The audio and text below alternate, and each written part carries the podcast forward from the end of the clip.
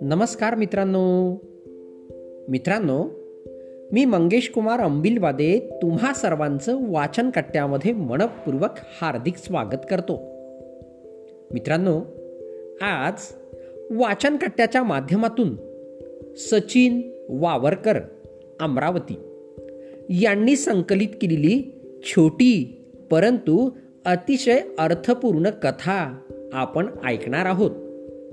कथेचे नाव आहे सिंहाचा जावाई. चला तर मग कथेला सुरुवात करूया. एकदा एक सिंह जाळ्यात अडकला होता. एकदा उंदराने जाळे कुरतडून त्याला मुक्त केले.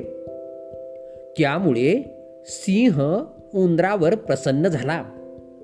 आणि म्हणाला तुला हवं ते माग. मी तुझी इच्छा पूर्ण करेन. सिंहाने असे म्हणताच उंदीर म्हणाला महाराज आपण मला शब्द दिला आहे. माझी मागणी ऐकून आपण दिला शब्द मोडणार तर नाही ना? यावर सिंह म्हणाला अरे नाही रे मी राजा आहे आणि राजा आपले वचन कधीच मोडत नाही.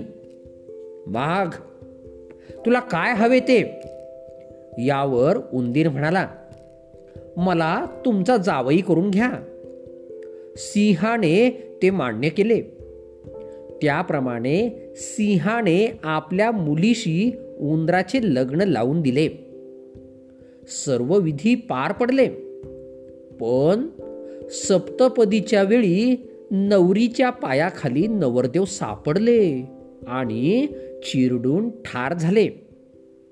मित्रांनो गोष्टीचे तात्पर्य आपल्या कुवती बाहेरच्या एखाद्या गोष्टीची हाव धरली तर नक्कीच स्वतःचाच नाश ओढावतो.